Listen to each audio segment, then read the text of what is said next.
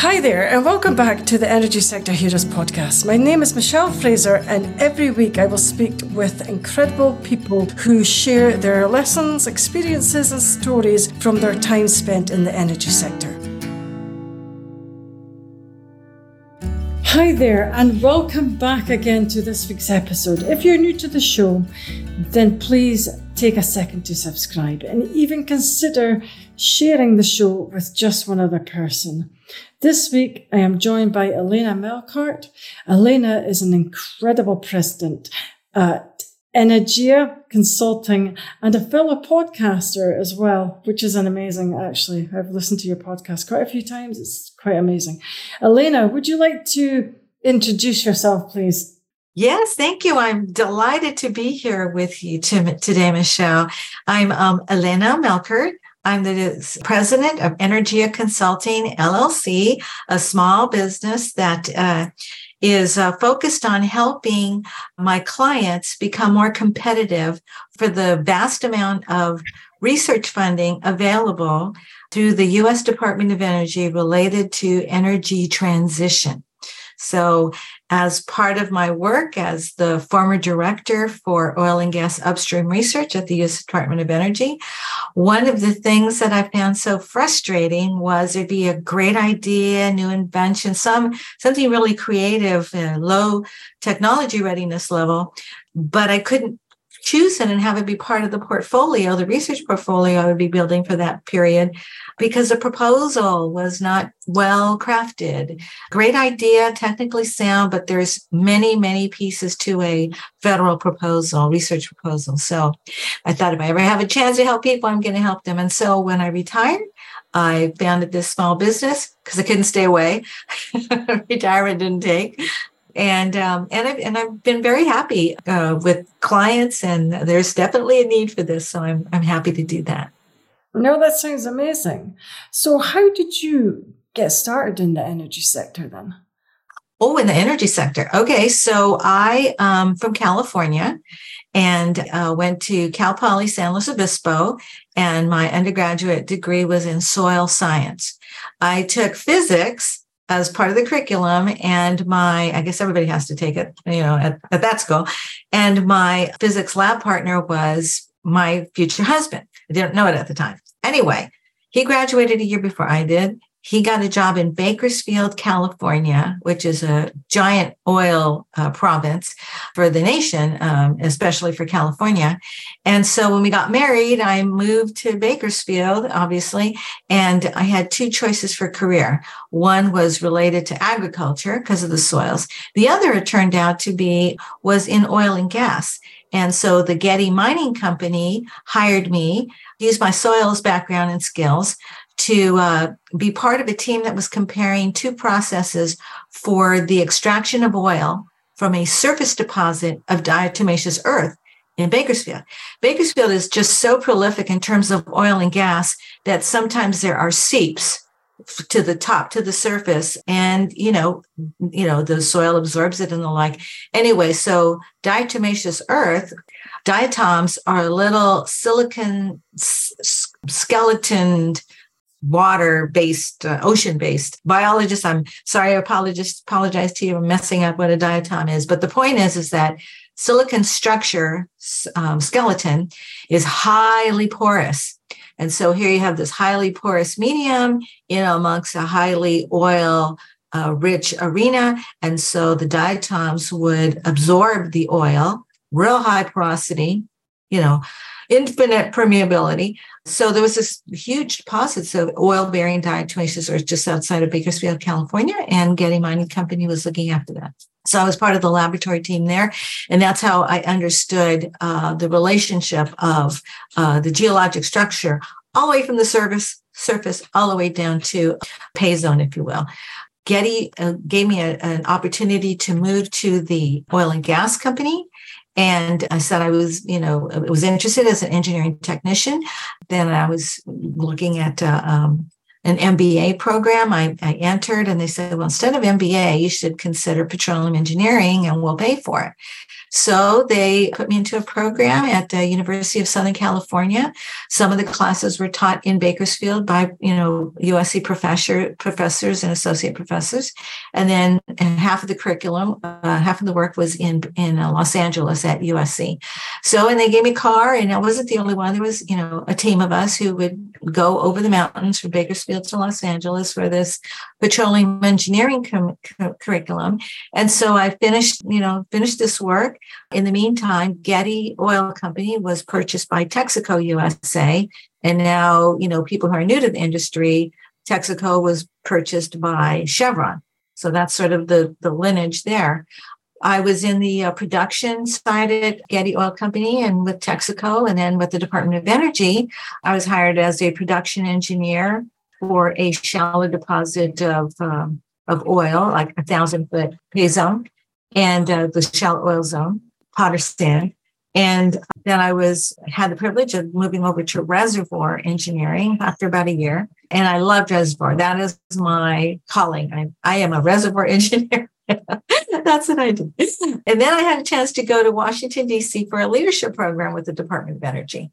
And so moved to Washington, D.C., and then eventually became the director for upstream oil and gas research, you know. And I have a career in the oil business of 41 years. I have almost 42 now, and and uh, worked for the government for like 36 years of those.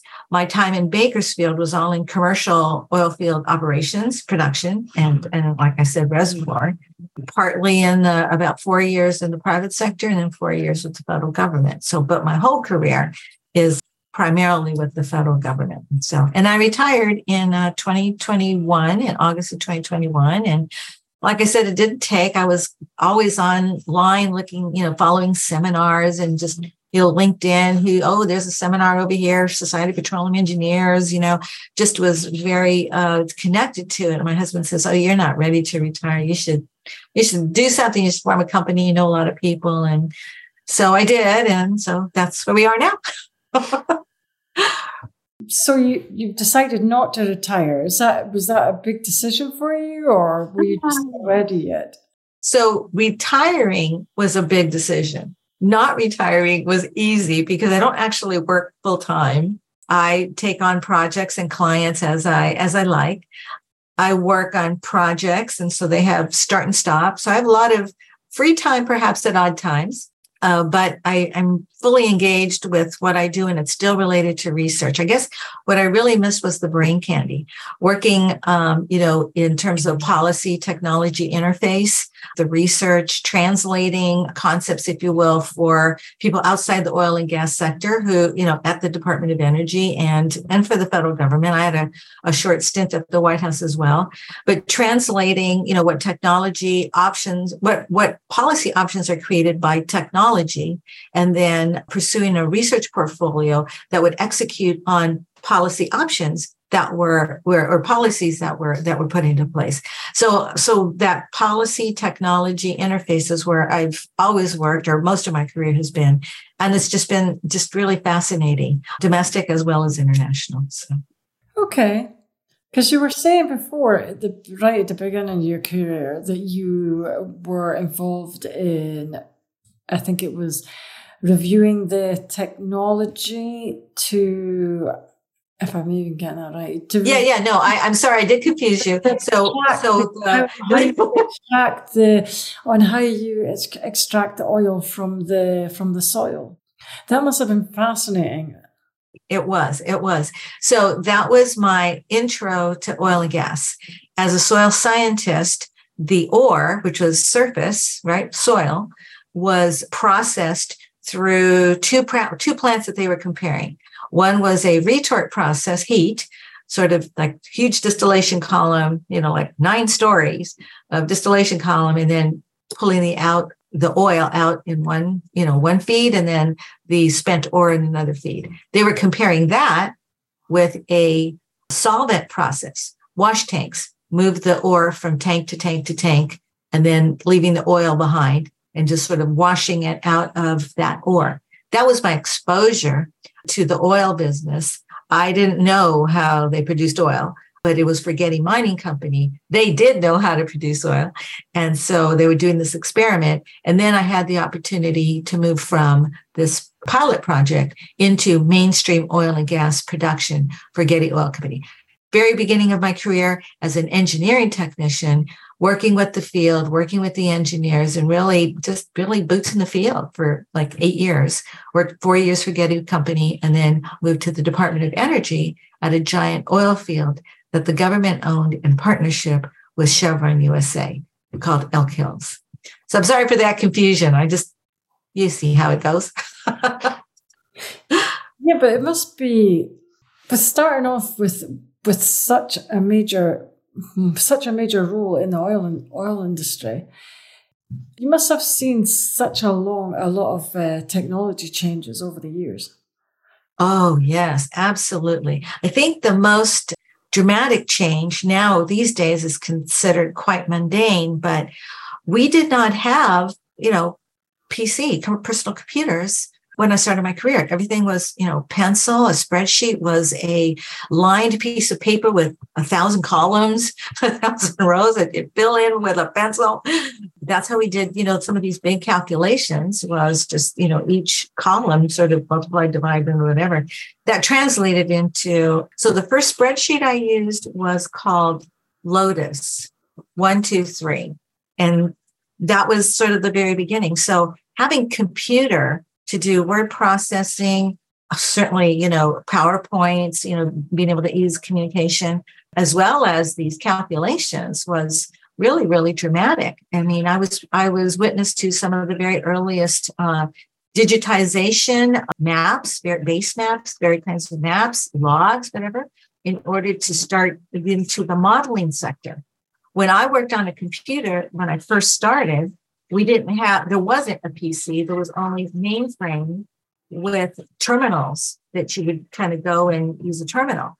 We didn't have our own terminal. We had to share a terminal. Like four or five of us would share a terminal. These strategically placed terminals around the building for us to be able to access and input data. And then just you have to wait a long time for results. I mean, it was just very, very cumbersome. So then the next thing was the advent of um, personal computers. Uh, but again, it wasn't a um, it wasn't as sophisticated as a laptop. It looked like the first one I had was like the size of a, a sewing machine. I don't, know, if people know what that looks like, but maybe by you know two by three uh, feet, clunky old thing to carry it around. Uh, you know, was uh, what you know, port a mobile a mobile computer. You know, having a you know PC at your desk was you know in between that time. But it, but right now, I mean, to have so much computational capability on your telephone is just so exciting. It's just, although it means you can never hide, but you definitely are always working. But still, the technology has been fabulous. And then, of course, all of the algorithms that have been developed, and now we're moving into AI. I mean, it's just so exciting, you know, a time that we're living. And the oil and gas sector is a place where we really can maximize and in fact uh, burn out memory. That was the first thing that would happen was there was never enough memory to solve some of these calculations the modeling calculations that would integrate you know sort of natural systems with engineered systems right? I mean engineering calculations we kind of know those and measure the data or whatever but trying to describe a reservoir in mathematical terms so that you put it into the computer was, you know, that was really, really the work. So this this little uh, machine would sort of uh, you'd punch a dot and it would give you a location. You move over and punch another, punch another dot, and you'd sort of dot your way around, you know, the shape of the reservoir, if you will, something like that, you know, over the maps. It was very tedious, and so now it's just everything's digitized. Now it's just so exciting. No, it is exciting. It's it's exciting and amazing how far technology has come come in even just such a short space of time. Absolutely. Yeah. Yeah. So who was your role model and why did you find them inspirational? Oh gosh. So I I don't know that I would have one role model. I guess my my first role model, my first two role models were my parents. My parents worked very hard uh, my mother was brilliant. Um, and my father was very, very keen. My my mother was, uh, I want to say, book smart, and my father was street smart. Perhaps that's the way to the way to put it. And so they they worked very hard. They provided, you know, everything we needed to be successful. They were always very encouraging. And so they did not go to college, but they sent me to college. They sent us to college. And that was, you know, that was kind of the best thing. Although I didn't know what I wanted to major in when I first started in school. And in the end, I, I ended up changing majors like six times. My dad finally cut me off and said, You're going to have to finish. and I did. and I did. But um, so, so in terms of actual, you know, people, I would have to say my parents were my greatest uh, role models. But I, I often say this to people when I'm coaching or mentoring it is I say, you know, you don't have just one mentor. You should have the world as your mentor. Anyone that you think has something that you want, you know, watch them, track them, you know, talk with them, engage with them. It doesn't have to be a formalized mentorship relationship for you to learn what you want to learn from them. So in that respect, I've had, you know, hundreds of mentors, including people who did things that I didn't, I don't think they were good things to do or, you know, bad examples of behavior. And so you would learn not to do, I learned not to do that just by watching sort of the impact of, um, of, of their interactions with people. So yeah, I've had, you know, I want to say a million uh, mentors and coaches and role models, and I'm still open and uh, watching for for more as we continue to grow, as I continue to grow. Okay. If you were going to be mentored by anybody, even now or during your early career, who would it, who would it be? That's a good question. Gosh, I'm really stuck on that.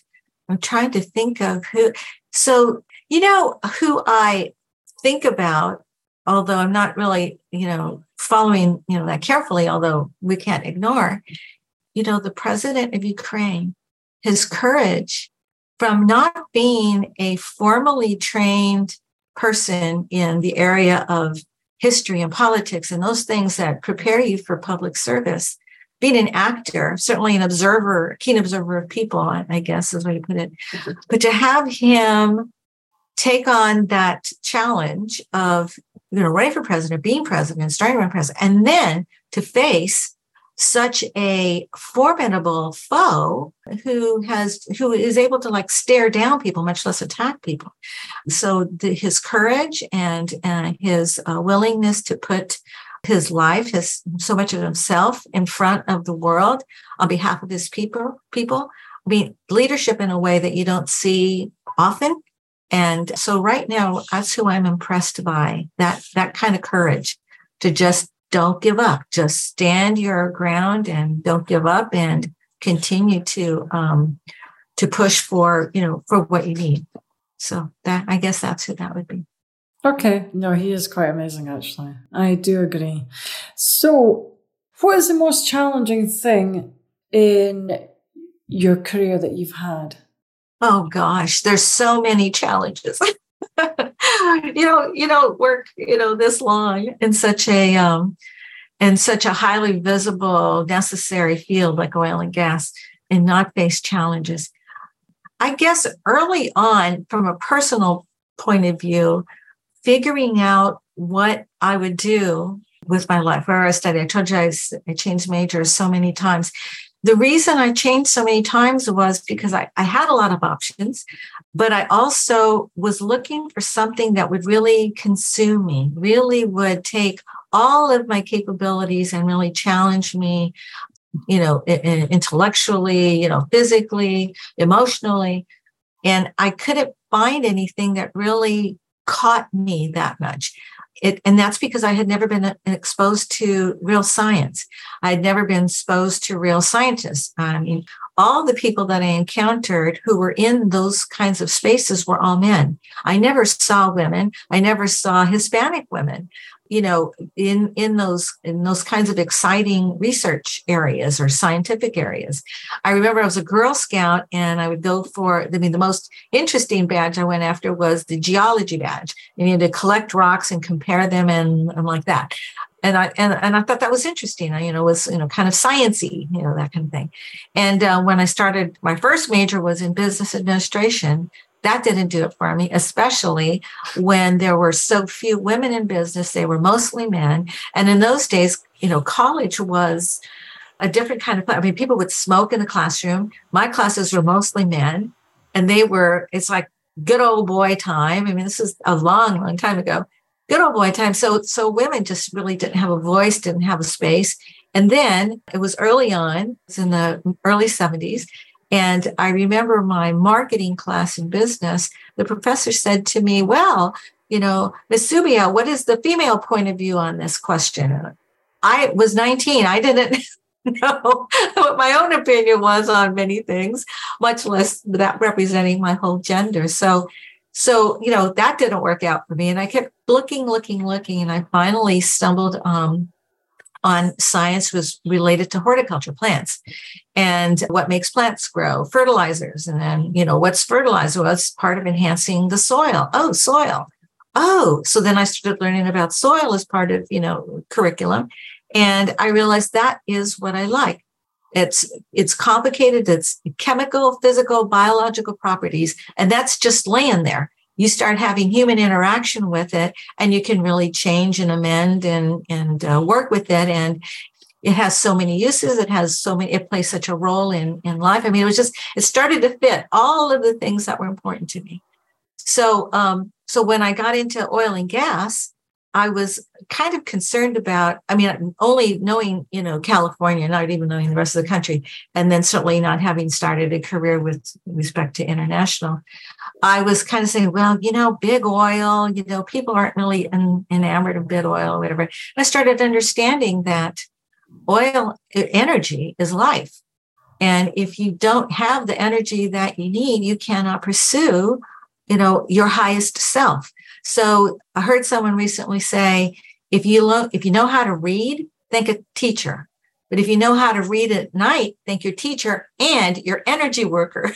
because without light at night, how could you ever get past your chores of the day and then be able to like even just read, just learn, much less learn higher learning and apply your highest self to some of the world's greatest problems. So so now when I talk about, you know, oil, gas and being an energy professional, I people ask me what you do. And I say, well, I'm happy, I'm helping to end world poverty because you have to have energy for anything that you do. And I help supply the world with energy. That's a good message. I'm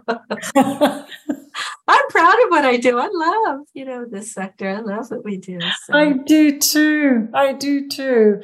Because I was just thinking I could relate to a lot of what you were saying, especially when I started out as an engineer as well, going to university. I was what maybe one of the only females that was in the university classes. How did you actually find that?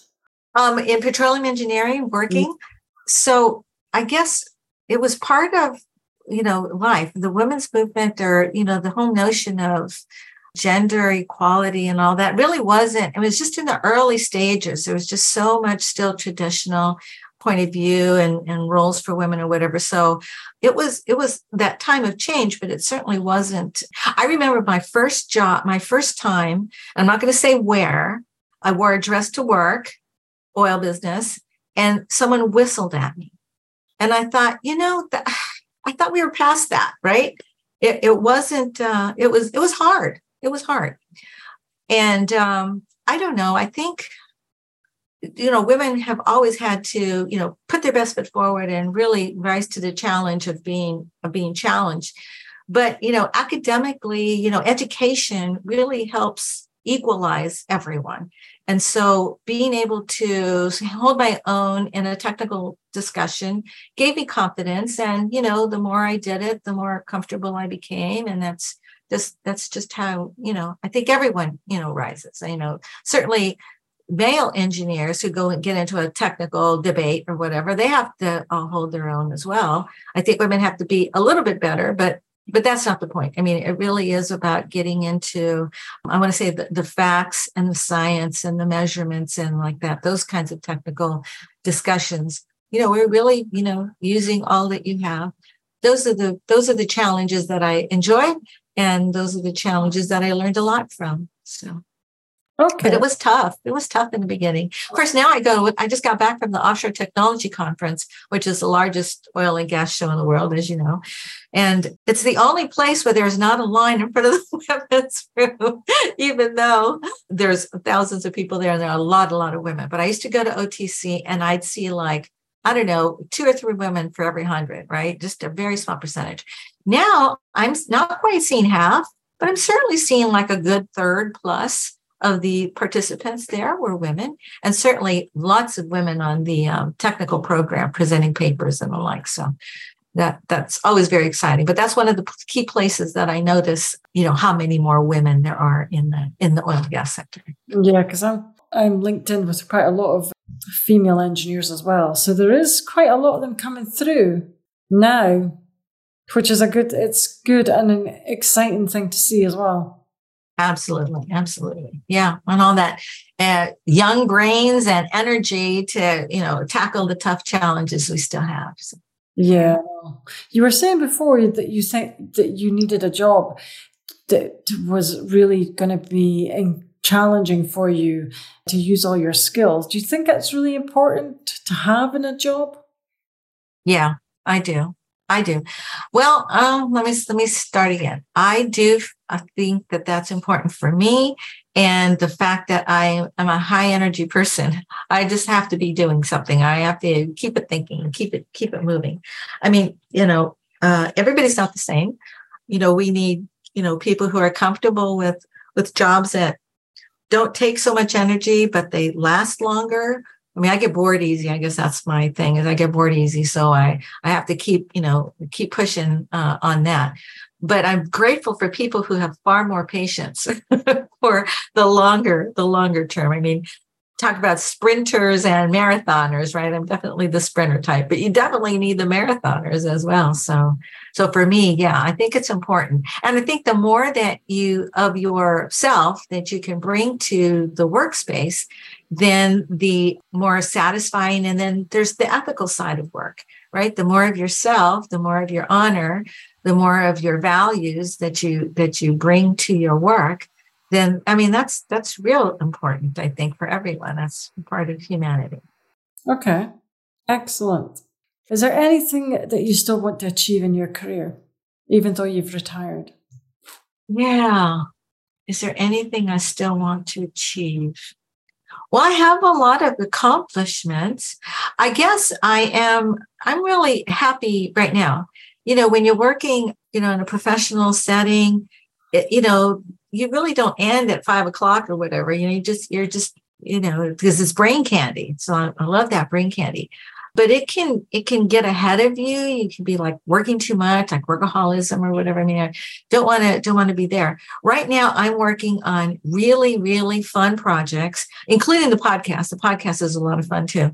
I'm working on a lot of really fun projects that take take time but they don't take up all of my time and so I am learning a little bit more how to slow down, a little bit more, taking on, you know, engaged in more community activities. I'm more active in my church. I'm more active in politics. Well, I couldn't be, I was not allowed to be active in politics when I was working for the government. But now that I'm not working for the government, I can explore that a little bit more. Supporting causes that I believe in, I, I, that's that's a real important thing. And as it turns out, in some of that volunteer work, a lot of the skills that I learned I learned while I was working have come into play. So I think that I'm actually I didn't think about it until you asked me, but I think I'm actually in this place where I have the right work life balance that I always wanted to have. And so, and so now I have it, and that's kind of good. And I'm so glad you asked me that question because I hadn't really thought about it. But yeah, I'm happy now. So in terms of do I want to achieve that? I guess I want things for my daughter. You know, I want her to be able to build her career and, you know, do the things that she wants to do. And so I'm I'm coaching, I'm mentoring her. So that's so I'm doing that. So I think I think I'm there. I think I'm there. So you were saying what is your biggest achievement that you that you think that you've had? Throughout? Oh, my biggest achievement in my life yeah. is having a good, strong marriage. We've been married 41 years and um, and 42 in October. And and we have a wonderful, beautiful daughter who's an astronautics engineer, and she's married now to a wonderful person, and so they're happy, and they just bought their their first house. So um, so my my family, I think, is you know my greatest achievement, contributing. Oh, my greatest achievement. We wanted to have more children. We weren't blessed that way, but we're grateful for for the daughter that we did have. No, that's amazing. That's really a nice message, actually. A family is really important. It's really important to me as well, actually. Yeah. So, have you had any career disasters? Oh, career disasters. You know, um, I probably have, and I'll think about it as I'm talking here and see if I can come up with a good example. But words like disaster, I try to catastrophe. I try to take them out of my vocabulary.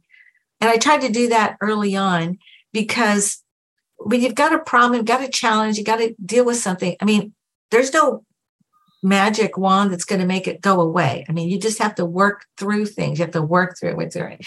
And I realized that the language I use to myself, even, kind of frames it in a way that's not, you know, that adds negative emotion rather than freeing up creative energies.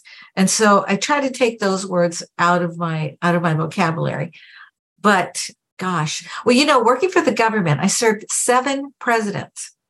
And so the the president's uh, goals and objectives are always, you know, what were what were in play. So disasters, I guess, catastrophes, they weren't my catastrophes, they were mostly their catastrophes and then I would be part of you know the team to help um, to help build. Did you say catastrophes or career catastrophes? So career, probably not, but actually I was part of the Deepwater Horizon, the president's commission on the Deepwater Horizon. So that was a tragedy that happened, and that was a very painful experience. But I forgot which did you ask me? I, I, I asked you, do you, have you had any crew disasters? Yeah. Yeah. So I would say no. I would say my um, I'm trying to trying to think. I mean, you know, I moved to Bakersfield, moved to Washington D.C. Uh, I didn't have any setbacks, so I would have to say no career disasters. Maybe if anything, I would say that being a, you know, such a supporter for oil and gas that I, you know, really as I grew my career, as I learned and understood more the role of oil and gas in terms of overall energy. Um, and then finding that the latest administration that I worked for, the last administration I worked for, was less than supportive of oil and gas, then that was part of my decision to retire. I certainly had been retirement eligible for a long time before I before I actually retired um, it was it was kind of like not so much fun anymore. So I think so I think you know retiring was certainly not something that I would have done quite yet if I'd been uh, if there had been more support for oil and gas. But it was I wouldn't call that a disaster, you know, catastrophe or anything. It was just something, you know. And then when I started my company, Energia Consulting, I realized I probably should have done this a long time ago because I'm having so much fun. So that's the other thing. Okay. If you were going to hire anybody in your previous roles, what kind of skills and uh, attributes would you look for in a person? Yeah, yeah.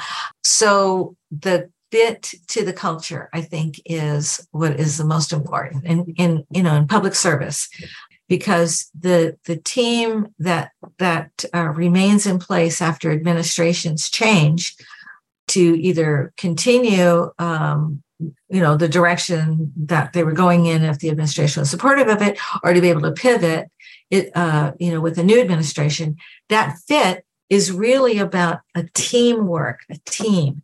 So if someone could have really fabulous technical skills but if they didn't play well with others, that that would be a showstopper. And and you know, having a team that's highly effective and the synergies of your skill sets are, are really important. So so so the main thing would be to have um, people who are you know honorable, you know, work hard, and have respect for others such that they can, you know, play well with others and also bring out the best in others, um, their colleagues, their team members. That that's the kind of you know person I looked for. Yeah.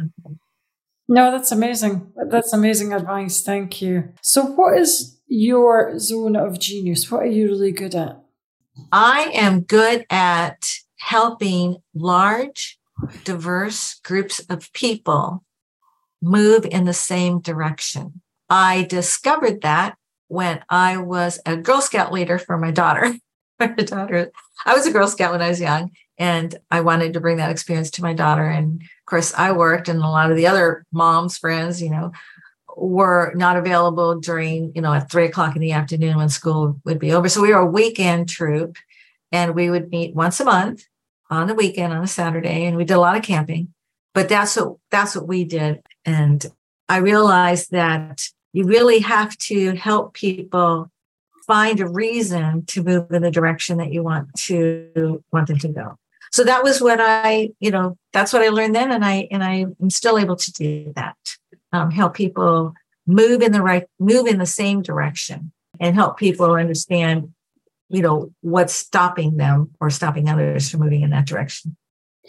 How how would you typically do that though?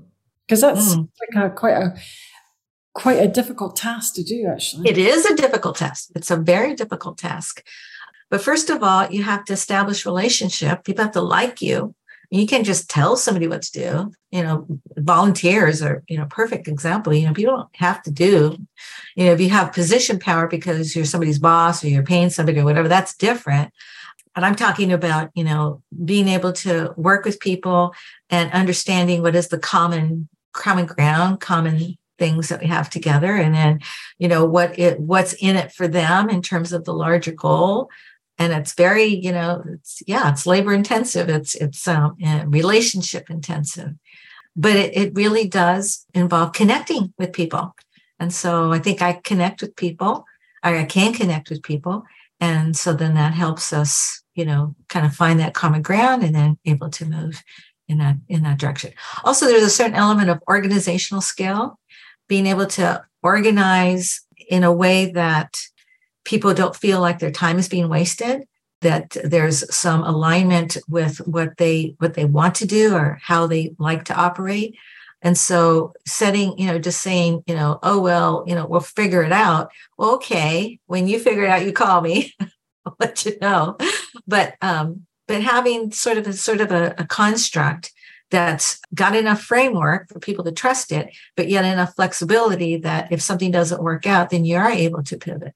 So so I think I mean yeah, it's a hard work, but it's but it's doable. But not everybody enjoys it, and I enjoy it. So that's the other part of it. Okay. So how do you get people to to typically trust you then? I think that there's a certain element of authenticity.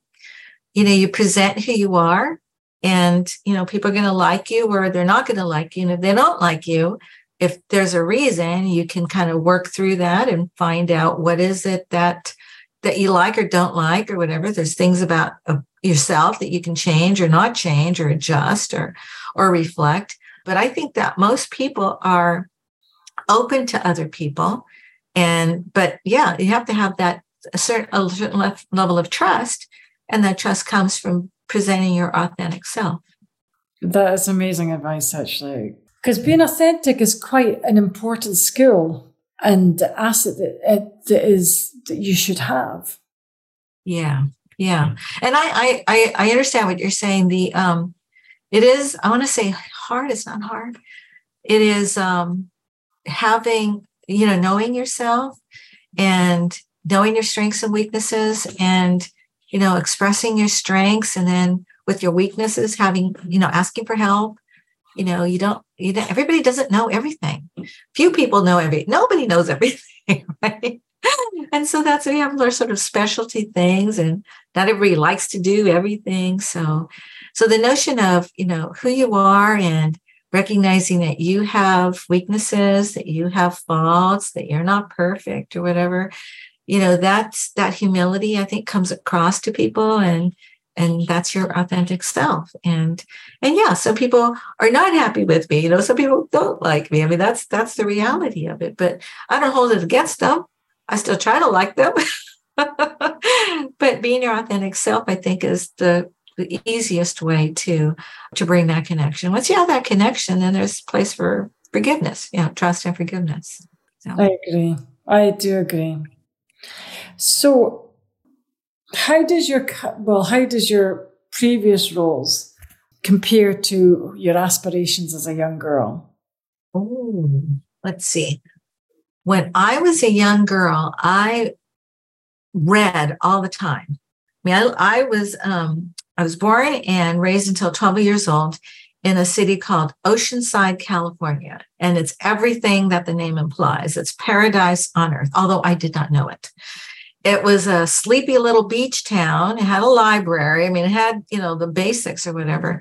But i i wanted more. And so i would so on saturdays i could walk to the library.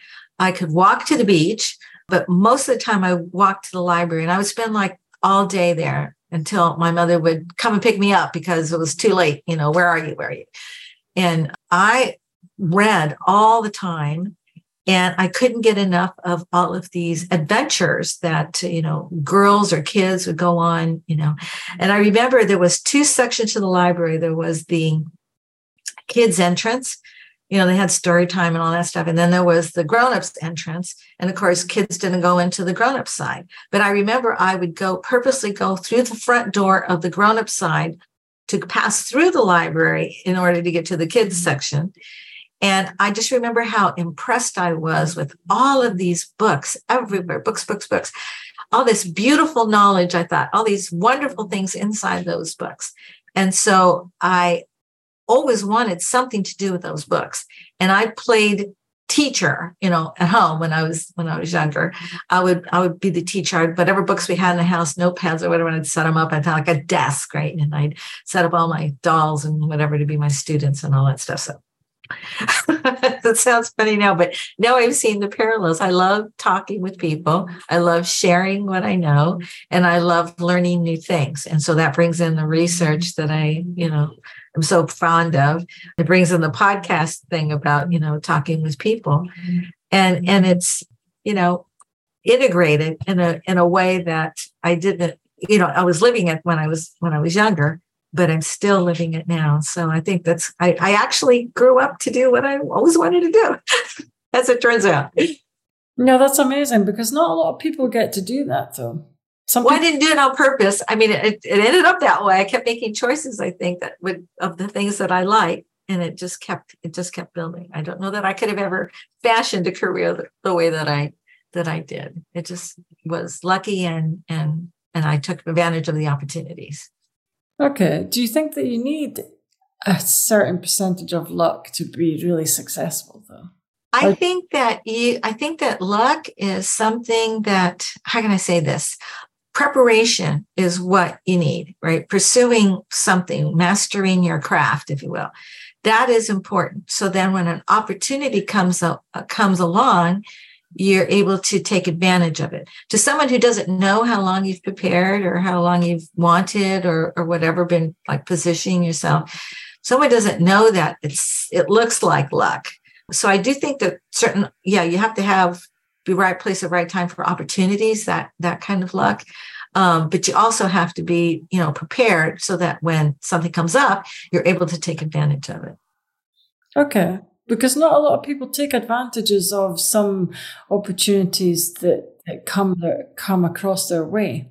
I agree. I agree. That is the saddest thing for someone to not take advantage for. And usually people don't take advantage. I have found that people don't take advantage because they don't, because they fear, they're afraid, they're holding themselves back because they think they have to be perfect in order to take advantage of the opportunity.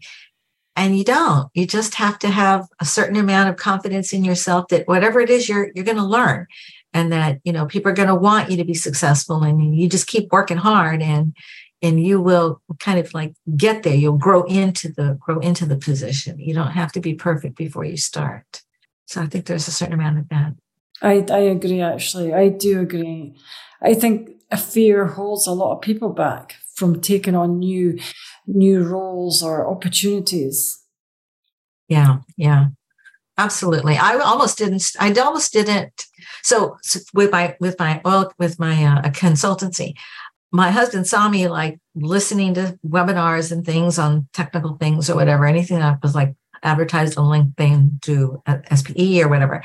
And he said, you know, you really should just start some sort of a consultant. You should, you know, you know so many people, you know so many things. People, people want to know. And I, you know, I said, no, no, no, no, no. But the more he encouraged me, the more I thought about it, I said, okay, okay, I will found a business. I'll get some business cards and then I'll start, you know, seeing what happens. And then it came to, and so that was like March and April of 2021, uh, 2022. And then it came to registration for OTC. And I, I just thought, well, what am I going to? I mean, I can't go to OTC because for the past 20 years at OTC, I was either a presenter, a moderator, uh, hosting someone, you know, uh, of a dignitary from Washington to come and kind of experience OTC and, and like that. And I was, I was always there. It was the first year. So after COVID, right? It was the first big year where people were returning to OTC and I wasn't going to be there. And I was just so frustrated. And he says, What's the matter? I go, I said, Well, everybody's going to be in OTC. I'm going to be left out. He says, Well, why don't you go? I go, Well, what am I going to do there? He says, Well, you've got a company. Take those business cards and share them with people. Tell them about your company and that kind of thing. So I almost didn't go to OTC. And, and I ended up picking up my first client at OTC. So, you know, I should, I, am I'm, I'm glad that I went. I'm, I'm glad that people were so receptive to it. I'm mostly grateful to my husband for encourage, encouraging me. So people have to have a support system, I think, as well. It's hard to do it all by yourself, especially when you're taking a real scary step, which you think is scary. I think so too. I think it's important to have a have a good support system, and I think also even if you think that an opportunity that presents itself is going to be scary, it's probably not going to be as bad as you think it's going to be.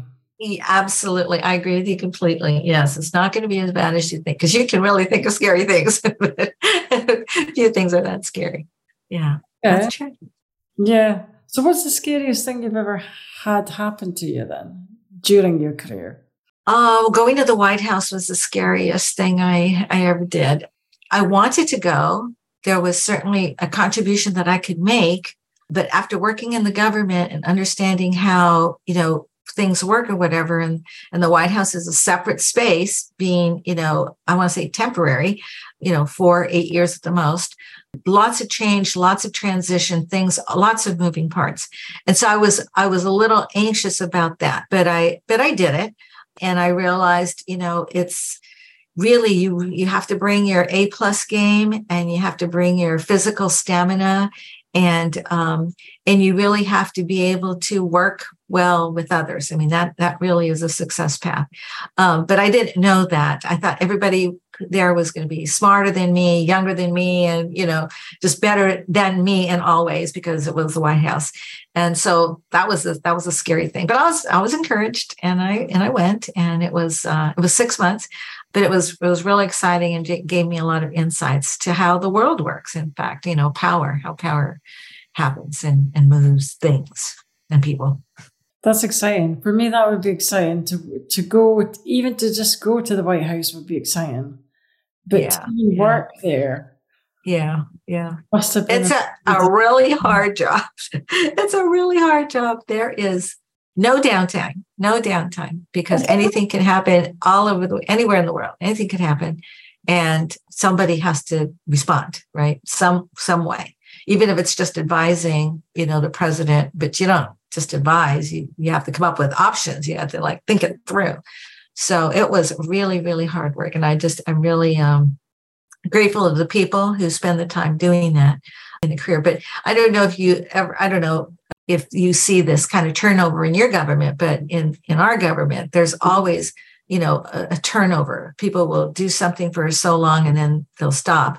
And it's kind of like, well, why did they stop? Because it's such a demanding place to be that people people move on for for a good reason, right? It's just you you do the most that you can, and then every six months the world changes. Every six months, so you're constantly working really hard doing something, and then you've got to rise to the occasion for something else, and then six months later, rise to the occasion for something else.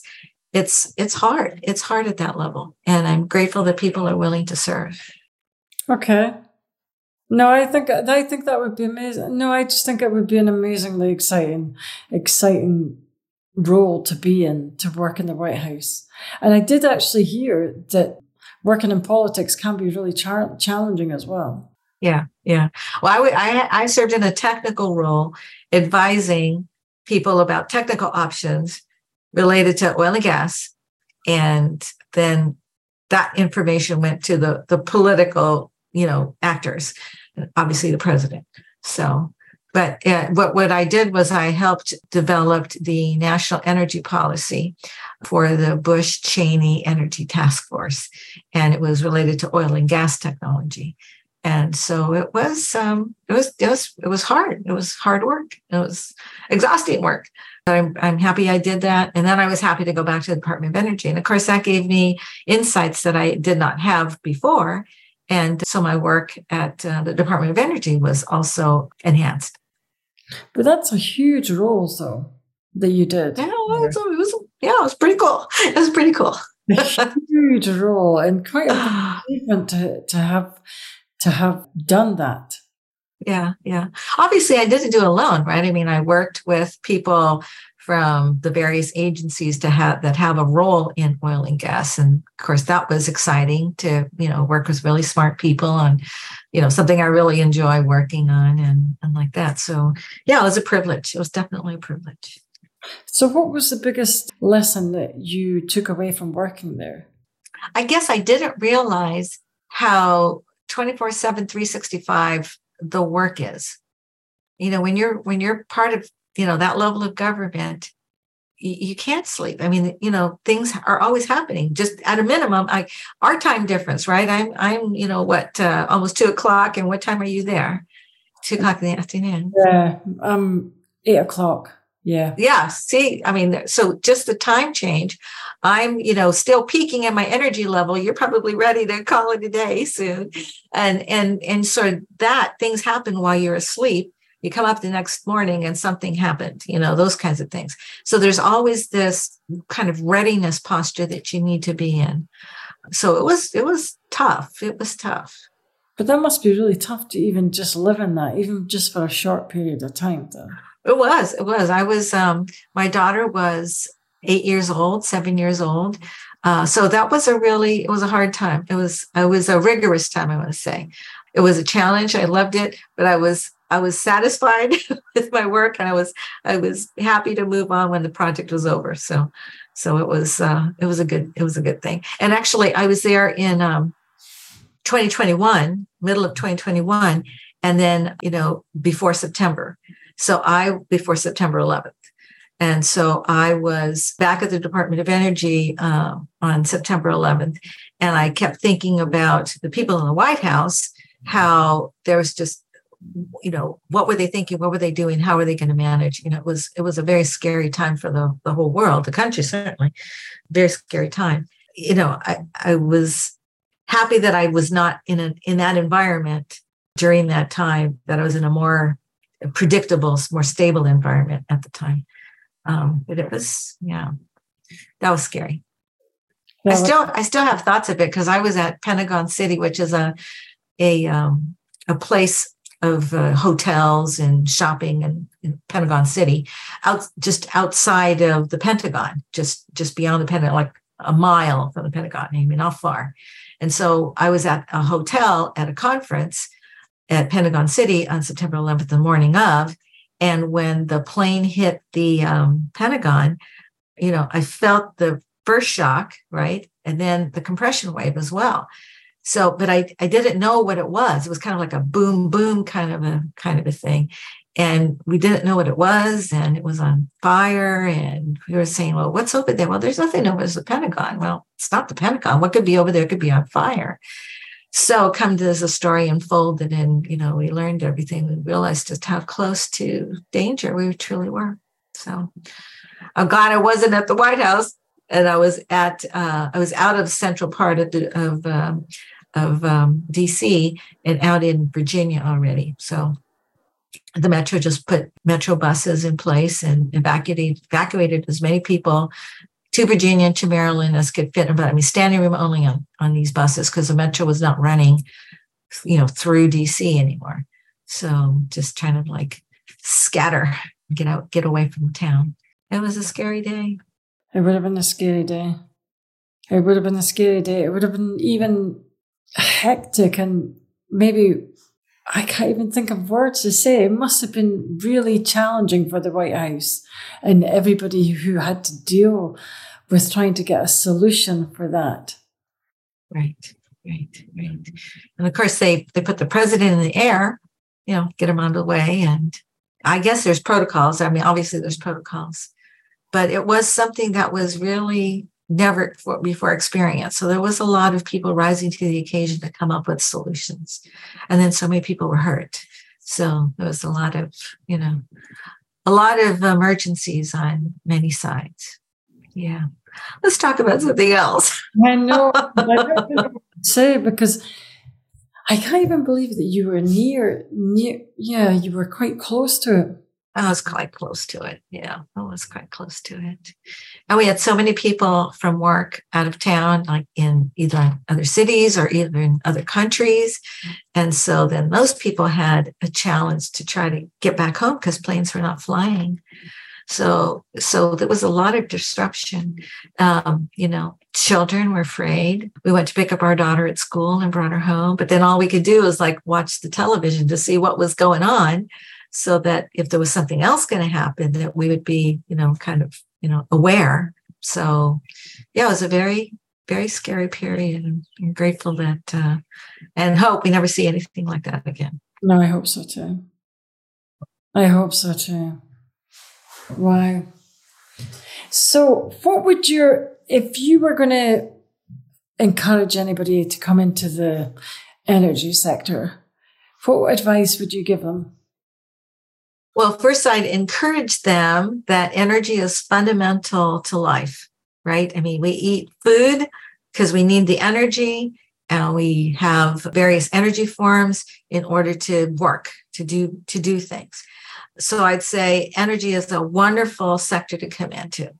I next I would say that any part of the economy that you're interested in, you know, if you're interested in business, if you're interested in accounting, if you're interested in marketing, if you're interested in uh, analytics, if you're interested in computers, if you're interested in working outside, you know, working in science, I mean, any aspect, medical field, any aspect of the economy that you'd be interested in working in, there's a place for it in the energy sector and including the oil and gas sector. And I'd say that there are so, I mean, as research goes forward, there's so many more opportunities. Sticking specifically with the oil and gas sector, the skill sets that we have in petroleum engineering, petroleum geology, the geosciences, all have a place in continued oil and gas, obviously, increasing ultimate recovery as the most dense fuel, but also for geothermal, also, also for carbon storage there are so many applications for the kinds of skill sets that we have in the oil and gas sector. So energy is wonderful and oil and gas is wonderful as far as career um, pathways. So if you could turn back time, would you change anything? I think I would have start. Well, yes, I, I lost a lot of time not realizing that science was an option, that science was going to appeal to me so much. So I don't know what I could have done about that because it, you know, I didn't know, I didn't know. But that would be the one thing that um, I wish I, you know, could have gotten started sooner.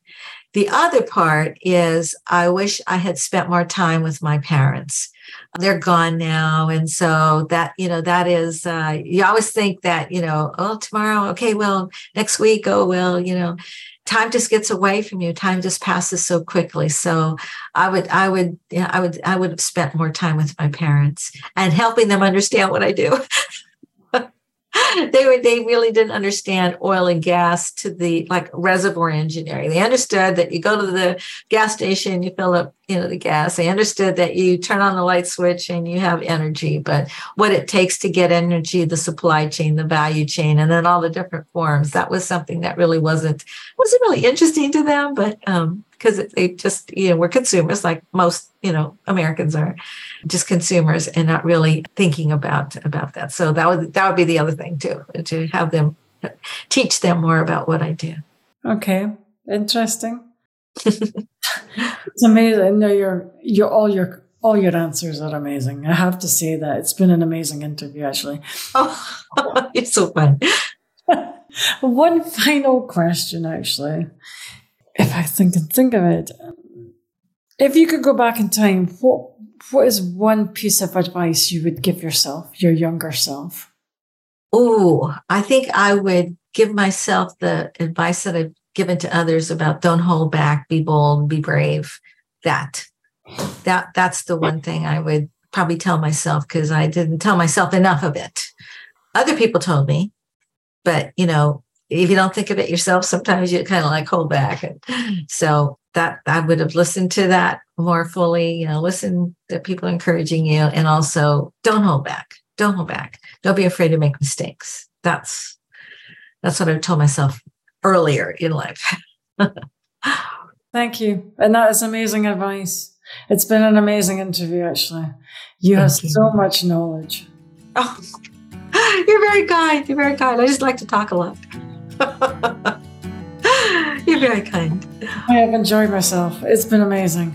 So, that's all the questions I have today. I would like to thank Elena for your time. My pleasure. My pleasure. That brings us to the end of another episode. Thanks for listening and see you next week. That brings us to the end of another episode. Thanks for listening. If you enjoyed the show, I'd like to gently encourage you to leave a five star rating wherever you listen to podcasts and share the show with another person. You can also follow me on LinkedIn or via my website www.michellefraserconsultancy.com. Thanks again for listening and see you next week.